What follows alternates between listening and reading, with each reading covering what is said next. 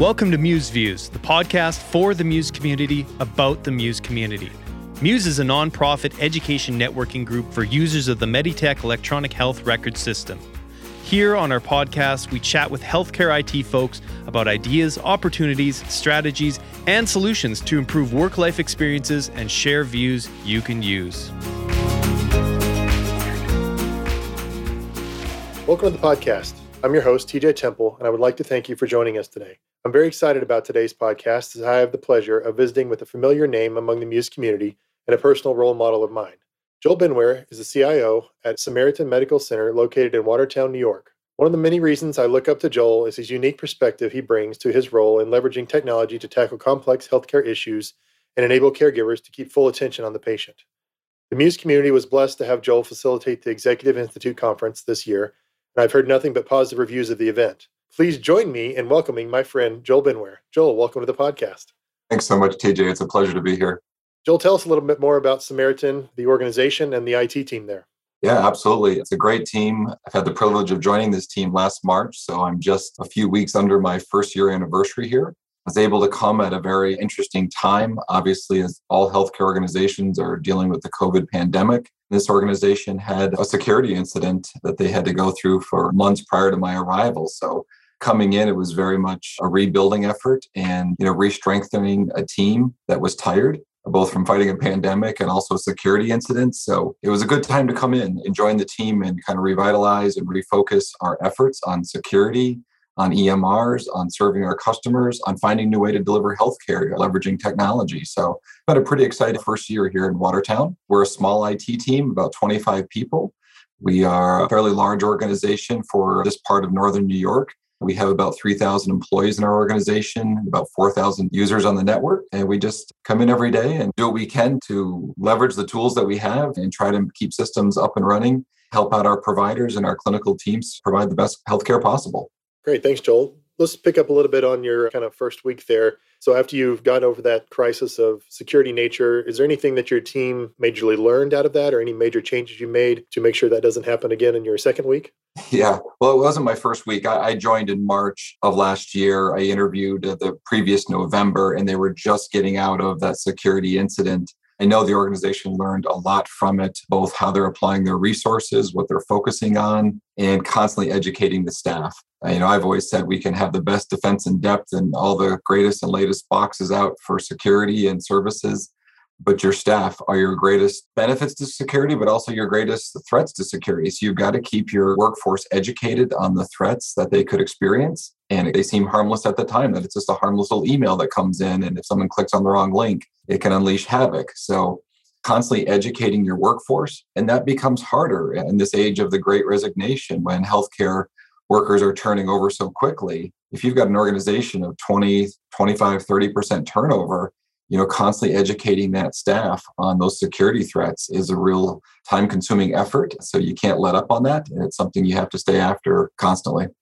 You may not know, since it was kind of, you know, you were at the tail end of it, but was the the root cause of this breach, was it a, was it an employee in this case? Do you know? Did it come from an email link, or do you know what the root cause was? Uh, we can't say for sure. There was some thoughts that it was a link that caused it. There was a lot of forensics done and, and all that stuff. And I don't know if I've ever heard the full story of how, but that's what we're educating to mostly, making sure we secure the perimeter and the perimeter changes. Healthcare perimeter changed last year as we were trying to deliver telehealth and having more remote workers and all that. So what you're protecting has changed. So it changed my focus as a C I O of how much we used to try to protect our data center. And now it's how quickly can I leverage the cloud and cloud resources and different vendors that can help us in that effort. So it changed the perimeter. There is no perimeter. You know, we have to control the home office just as much as we can the local hospital office now. So it's really changed our approach to security. Yeah, really interesting. So education is the key there for sure. Like you said, it never stops, and there's a new vector every single day of someone coming in, and, you know, and the emails look different, and, and it's a constant challenge for sure.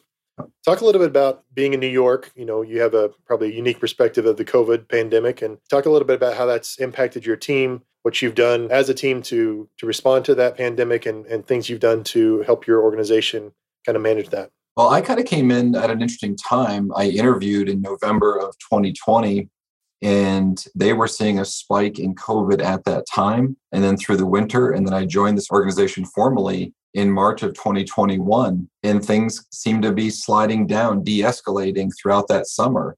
And then this fall, we hit new peaks. So we were going into Thanksgiving, Christmas holiday time at higher peak levels than the previous year prior to the holidays. So we were watching the numbers pretty darn closely to make sure, you know, we would have enough bed capacity that we could help out our fellow clinicians through that. And we did. So the peak hit. It didn't get higher than it did last year, thankfully, but we were at some pretty dangerous levels there for a while that we were quite concerned about. And then maintaining a workforce throughout it all with the COVID protocols, you know, anybody that had what used to be thought to be a simple cold, now those were COVID symptoms and had to work from home or change. And of course, employees with daycare issues or schooling issues or things like that. So just maintaining a workforce throughout that has been a real challenge. Do you remember what those peak numbers were? I mean, what was your high kind of census? Do you remember for COVID patients? Yeah, I want to say we were in the high twenties, low thirty area there. So you can imagine that takes up a lot of hospital beds and a lot of resources. And then, of course, the strategies that we used in our emergency department that you'd have patients sick, and either they knew they were COVID positive or coming in to find out if they were COVID positive. So backing up the emergency department was a real trick as well. And then we serve a mental health population here. And it's interesting when you have mental health beds with COVID positive patients and the extra precautions that need to be taken there. And it affected all areas of the hospital, our maternity ward, you know, pregnant moms coming in uh, with COVID and stuff like that. So made you think of new ways of having to treat and care for the patients and required additional staffing all the way around. Yeah. Well, it sounds like you guys did pretty well in supporting that process. It's such a hard thing to get through. You know, you mentioned O B. I remember a picture online I saw of a hospital of family members looking through the window outside the hospital, standing in the grass oh. just to see the newborn. I mean, it's just such oh. a weird dynamic and, you know, those things that you take for granted and then missing out on the birth of a baby or, you know, getting to see a, a passing loved one or something like that is such a... And I think we're at an interesting point with that right now. I, you know, we're recording this mid-February twenty twenty-two. So we're about two years into this pandemic. I can remember two years previously, I was serving in Vermont. And basically March first is when things started to break there. And we were standing up incident command and trying to figure out how many hospital beds we'd need, I C U beds, all that stuff. And that was a much smaller organization that was trying to grasp what was coming our way. I remember our first calls were to the morgues and to the funeral departments to figure out what their capacity was. And I look back at that chaotic time of we didn't know what we were fighting and how much we've learned in the last two years.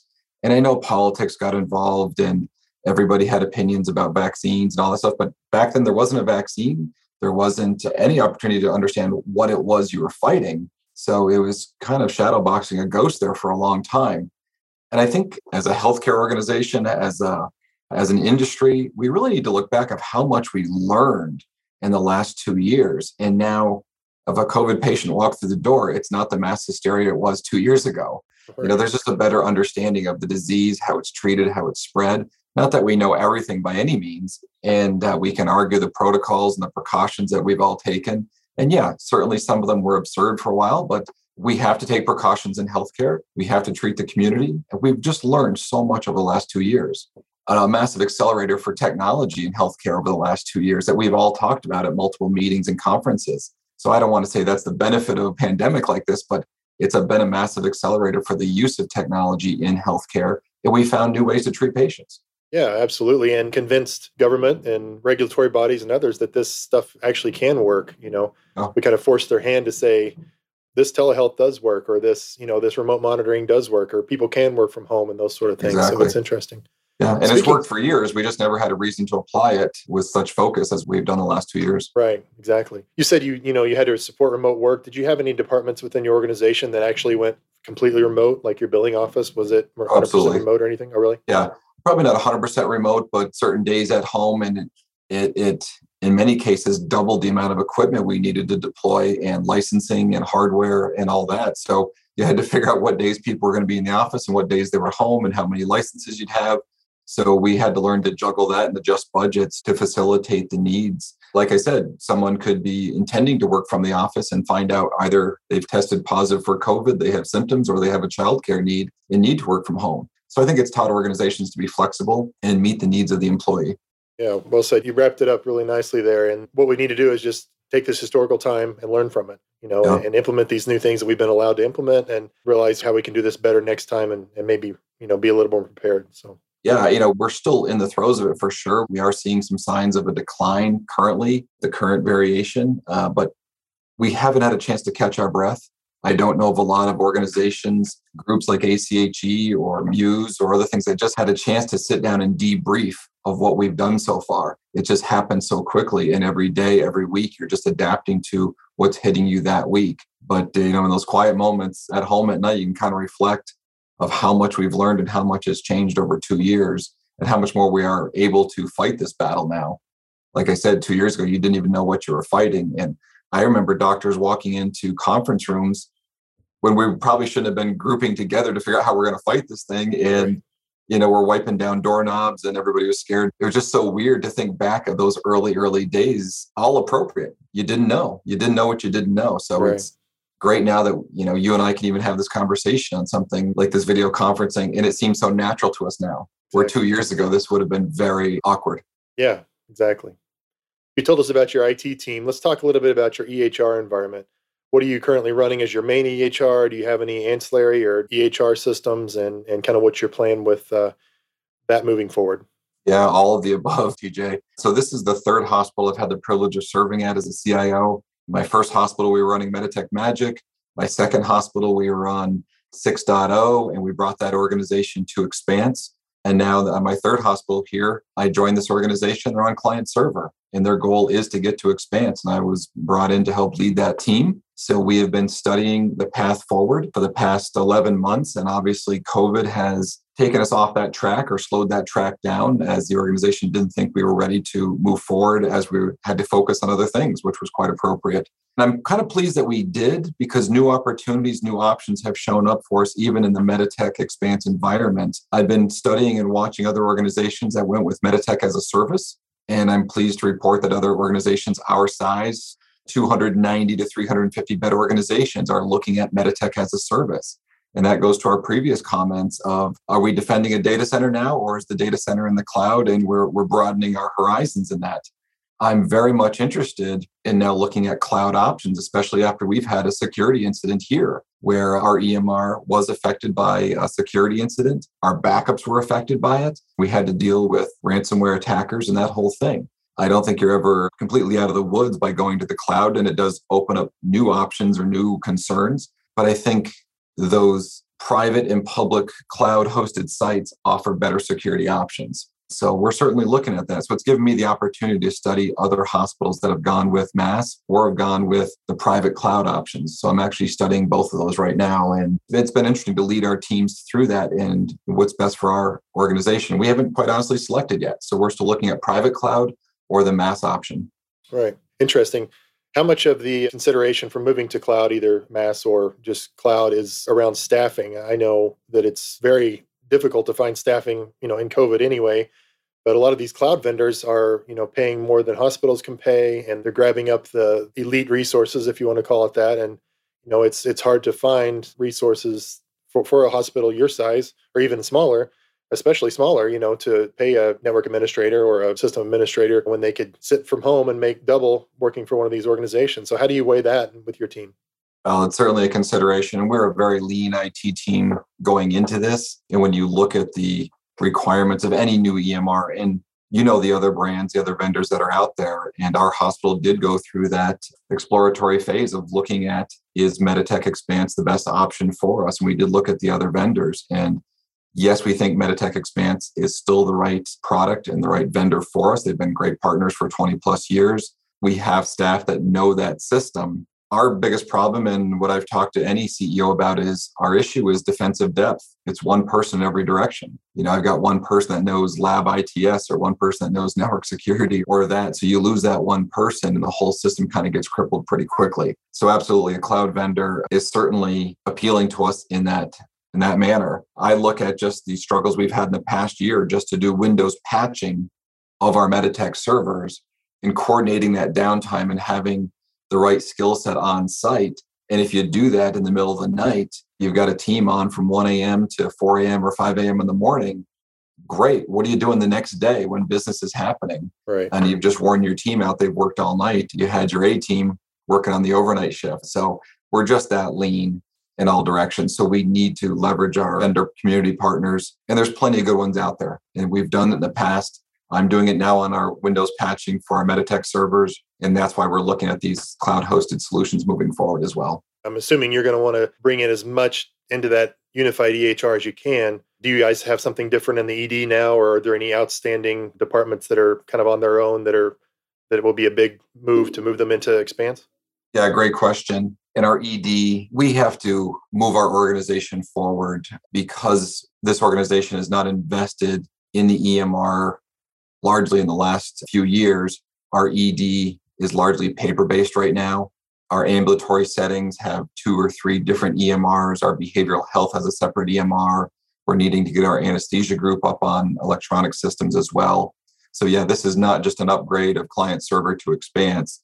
This is a consolidation of five different E M Rs and the upgrading of very manual processes to automated computer-based processes. So it's a culture shift for this organization.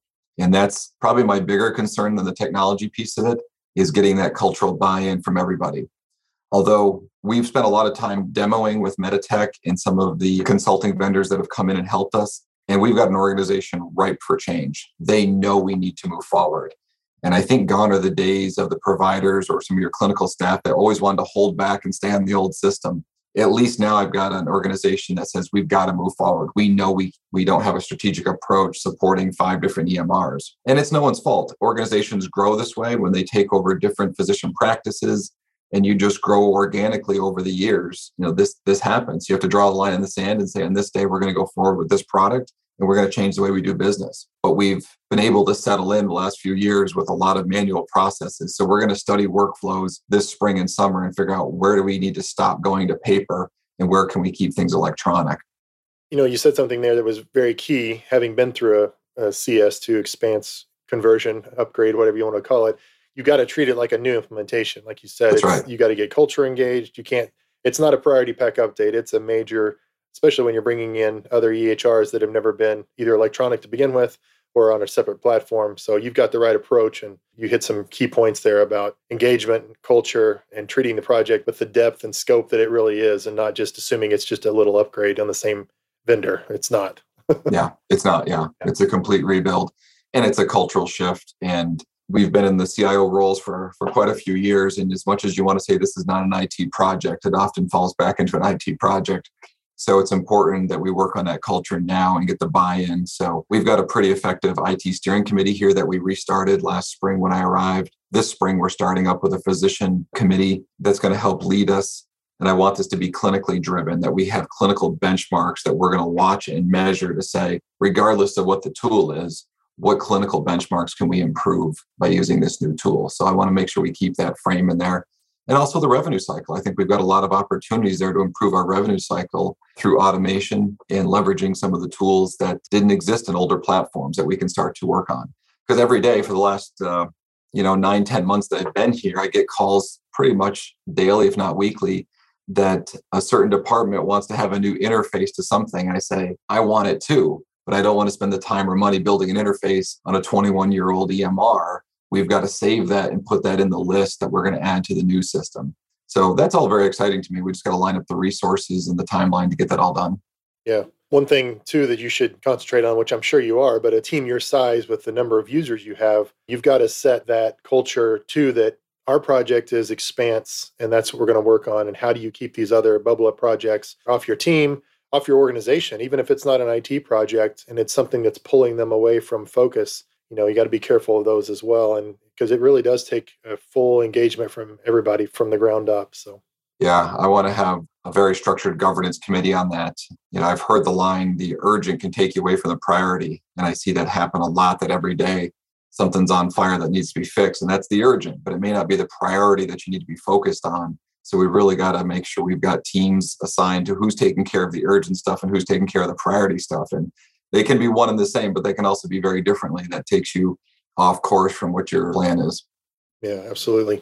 So Joel, as you think about, you know, pulling all these different systems into one E M R, what's your thoughts on legacy data? Have you have you considered anything there? You know, from what I've seen, there's kind of two schools of thought. There's a, a legacy vendor that really looks pretty for physicians. Mm-hmm. And then there's a legacy vendor that's really just data archiving for legal and medical records purposes that's probably not as pretty, but sometimes is more budget friendly and easier to manage and that sort of thing. So what have you thought about there and how you're going to approach that with your team? Yeah, I've spent a lot of time thinking about this literally over the last two to three years. At the last hospital I served at, this came back to bite us pretty hard on the ambulatory side, where we merged data from two different E M Rs into Meditech Ambulatory. We had vendors that we worked with that could leverage technology and convert this data. And there was a technical uh, success in that. But there wasn't a human level success when the providers and the clinicians got into the chart. It didn't tell the patient story. So somewhere through that data, you know, interchange going to Expanse, they couldn't find the patient story or their vaccine status, their history of their blood levels or whatever. And so when you lose that patient story, it doesn't matter if it was a technical success. So we can't afford to have that happen again. And the problem is you don't get to know that until it happens, until you convert the data. You don't get to see it in advance as much as there's testing and all that. The clinical teams, the I T teams that need to be involved in it, you don't get a preview of it really before go live, and the clock's ticking pretty fast when you start to convert that data. We're going to study that closely here. I don't want to give out exactly what we're doing yet because we're still talking with a lot of vendors in that space. I have budgeted for a lot more nursing help to help us with chart prep, that we can look in the old system, that we can look in the new system. And if we have to key certain data elements across, and whatever we can convert, we will. But we're going to invest a lot more in chart prep than I did in my last organization. And that's no fault to anybody. You don't know until you're in the throes of it and, and what you need to do. And uh, this has happened to so many organizations across the country. So it's good that we get out there and talk as a Muse community and as a C I O community of how each other's are handling it and what works and what doesn't. And what works for one organization doesn't always work for another organization. What was interesting as we're on that topic, I talked to a lot of providers in the last few months. They want to move to Expanse. That's not the issue. Staffing becomes an issue. They're saying, we're having such a hard time staffing our clinics now just to keep the doors open. Where are you going to find the extra staff to do this chart prep and data verification, all the stuff that you're talking about? And it's a good argument. It's one we're going to have to tackle, that even if we can financially afford the budget to pull that off, can we find the right skilled resources to get that done? Wow. Yeah, that's an interesting uh, thing I hadn't thought about, especially in the middle of COVID. You know, yeah. Wow. Starting up your physician committee, your PAC or whatever you're going to call it, you know, there may be a value in having a subcommittee of that committee just to look at conversion, you know. Exactly. I've seen organizations make a decision to not bring anything over because it's just yeah. a mess and it'll just, yeah. you know, garbage in, garbage out type thing. So initially, at least organizations I've been part of, when you ask, what do the providers need? They say, I need everything from yeah. when that child was, when this forty year old was a baby. But then in reality, they probably don't look back more than a month or something. So, sure. you know, finding that happy medium, like you talked about, and Meditech has done a good job with their historical look back feature, you know, for anything that was in client server, but right. with your other E H Rs, it's going to be a struggle for sure. Yeah.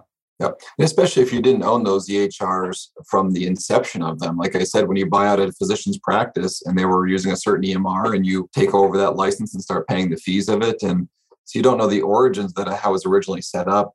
And you deal with compliance issues and, and all that stuff. So yeah, I think in those cases, we're really going to look at that patient as a new chart moving forward, and we'll key over what we can or just take a snapshot of those previous vendors and not try to convert that data. Like I said, we we worked really hard at that, and no fault to anybody. In my last organization, we worked really hard at that, and it looked like a technical su- success. But when you lose the patient story, that's the ballgame. Yeah, exactly. You know, it's interesting when you look at converting these vendors or sunsetting them or whatever, they take every opportunity. Nothing against the vendor community, but you know, there's all these hidden fees or proprietary data sets that some vendors will just download into a P D F and you can throw it on a file share somewhere and you're all set.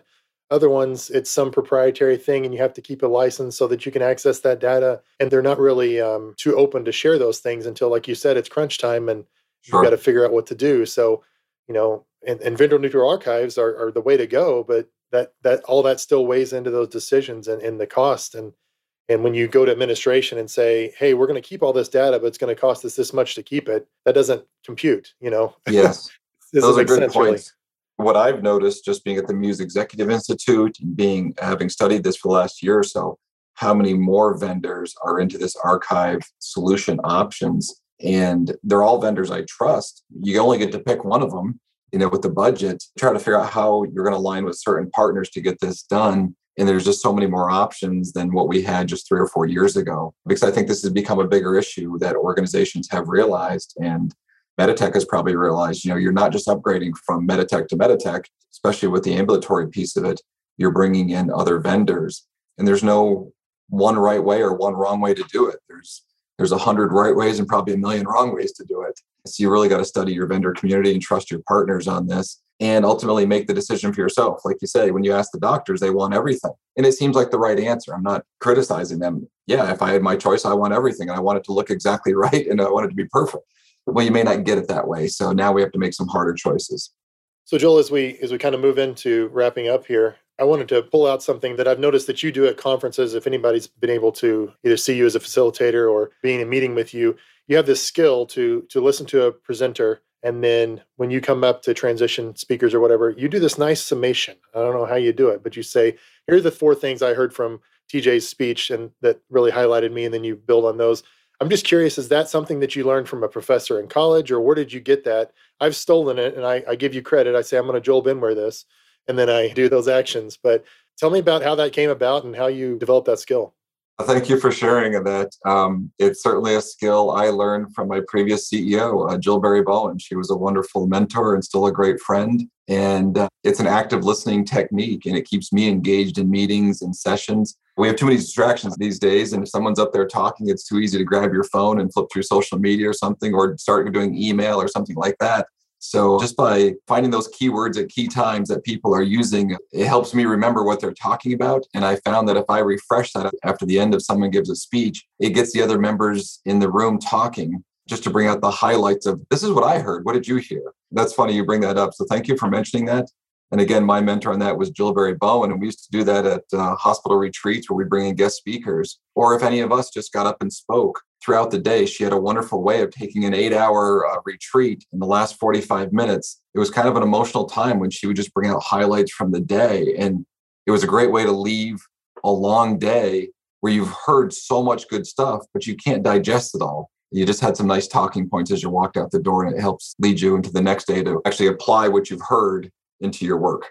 So thanks for bringing that up. I appreciate that. Yeah. Well, thank you for, for turning me onto that. And thank your C E O for doing well, it. And what a message that sends to the room. You know, when your C E O gets up and surmises everything like that, not only does it show that they were engaged, and, and but then you know what they thought was important too. So you can take that away. You know, I think that's how many meetings have we sat in and you leave and you're like, well, there went an hour of my life or, or eight hours of my life and nothing yeah. changed. And there was no takeaways, you know. It's a great way to put the human element into anything we do too. So you could be up there talking about a cyber ransomware attack, but maybe someone talks about, I had to find daycare for my children so I could come into the hospital to work.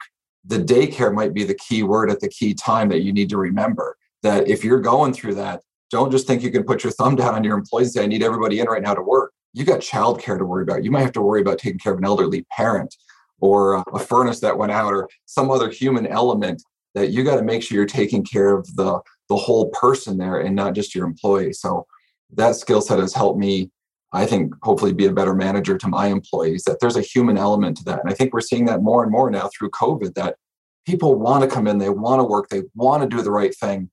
But there's that human element of the rules say I've got a, a cough or a sniffle and I can't be in the building today, but I still want to work. Right. Okay, how can we make that happen? So that that's a pretty cool thing that I've been able to pick up over the years. I'm glad uh, you're getting it as well, but it may not, may not be the technical word someone says. It may be childcare. And I think that's an interesting human element to that. Yeah, that's great. So I'd like to end all the podcasts by asking my guest if there's anything personally, professionally they're enjoying, whether it's a podcast, a book, a YouTube channel, a, you know, a webinar, something like that. So anything that you've got on your plate that you're enjoying? Gosh, I've been a follower of Scott Galloway for the last couple of years. Uh, he wrote the book, The Four. He writes a lot of books. He does a podcast called Pivot, and it's a lot about the technology industry and just has an interesting way of seeing the world. He's an N Y U professor, so I'll give a shout out to Professor Galloway. I listen to a lot of his stuff. He's got a great comic relief and uh, snarky sense to him. I listen to a lot of Ed Marx stuff. He's a fellow C I O, and uh, he puts out a lot of good content as well. A book I recently read was The Four Agreements. I'll give a shout out to that book. I had an interesting transition the last couple of years of changing jobs and um, to figure out what worked for one job and what worked for the other job. what works is I got to be true to myself. I got to be true to my word. You got to be careful of accepting praise. You also have to be careful of accepting criticism. If you're just true to yourself, bring the best version of you forward each day. And that's all you can do. And everything else is just static in the background. So that's really helped me in the last couple uh, months of just having a vision of how I want to be perceived as a leader and be focused on getting the job done. So I'll give a shout out to the Four Agreements. Awesome. Well, well, thanks so much for your time, Joel. You know, it's very refreshing to talk to a C I O like you. We get to interact with lots of C I Os, you know, through Muse or through other organizations. And some C I Os can be pretty cold and pretty technical and, you know, let's get the servers up and going and let's, but one thing that, you know, I've always noticed about you and I appreciate is that human element that you just mentioned. You know, you always look out for your team and you you draw it back to the patient. And I think we need more of that in healthcare. So I, I appreciate you for taking time out of your busy day and, and sharing your thoughts with the Muse community. Absolutely. My pleasure. And it's it's great that we're starting to get back in person or even find ways like this to talk to each other. Because as much as you've been complimenting me, you were a mentor of mine when I first started going to Muse events. I always wanted to know what was on T J's mind because I thought you brought a great perspective to things. So that's the value of that networking. Absolutely. Just being in the room with your peers. And when you're in the trenches every day fighting whatever battle you're fighting, and then you go to a conference, whether it be virtual or in person, you find out other people are fighting that battle. There's a real connection that happens and a magic that happens that you can't always get just being in meetings all the time. And it, it helps you bring a better perspective back to your organization, helps you be a better leader. So yeah, I, op- I appreciate the opportunity just to talk to you today. And whether uh, I don't feel like I'm your guest, I feel like we're peers in this and just talking through our situation. So I appreciate yeah, yeah. the invitation to have this conversation. Absolutely. When you mentioned, you know, getting back in person, I guess I should plug the uh, Muse Inspire Conference coming up in May. A little bit different date this year, not on the typical dates, but it is going to be in person. You know, I think there's some mm-hmm. vaccination rules and some social distancing and, and obviously safety stuff. Have you considered going or sending any of your team members? I have, and I think we should, uh, you know, obviously we're looking to Meditech Expanse, so I want as many of my team members to get to know and meet their colleagues and peers that are on Expanse platforms. So we're going to try to, we're going to look at the budget and, you know, other considerations and see what we can pull off. Again, we're a pretty lean team, so when I take people away from here, we're not here serving uh, our community. So we're going to try to do our best with that. Absolutely. Well, Joel, thanks again. We'll put links in the show notes to all your shout outs and the things that you're into. And don't forget for those listeners that you can still submit your presentations for the Inspire Conference and get a free registration there if your presentation is accepted. So Joel, thanks again for your time and best of luck for you in your next journey. My pleasure. Thanks so much for this invite. Thanks for listening to Muse Views. Don't forget to rate and follow us on Apple Podcasts, Spotify, or wherever else you get your podcast fix. And visit muse web dot org for information about Muse.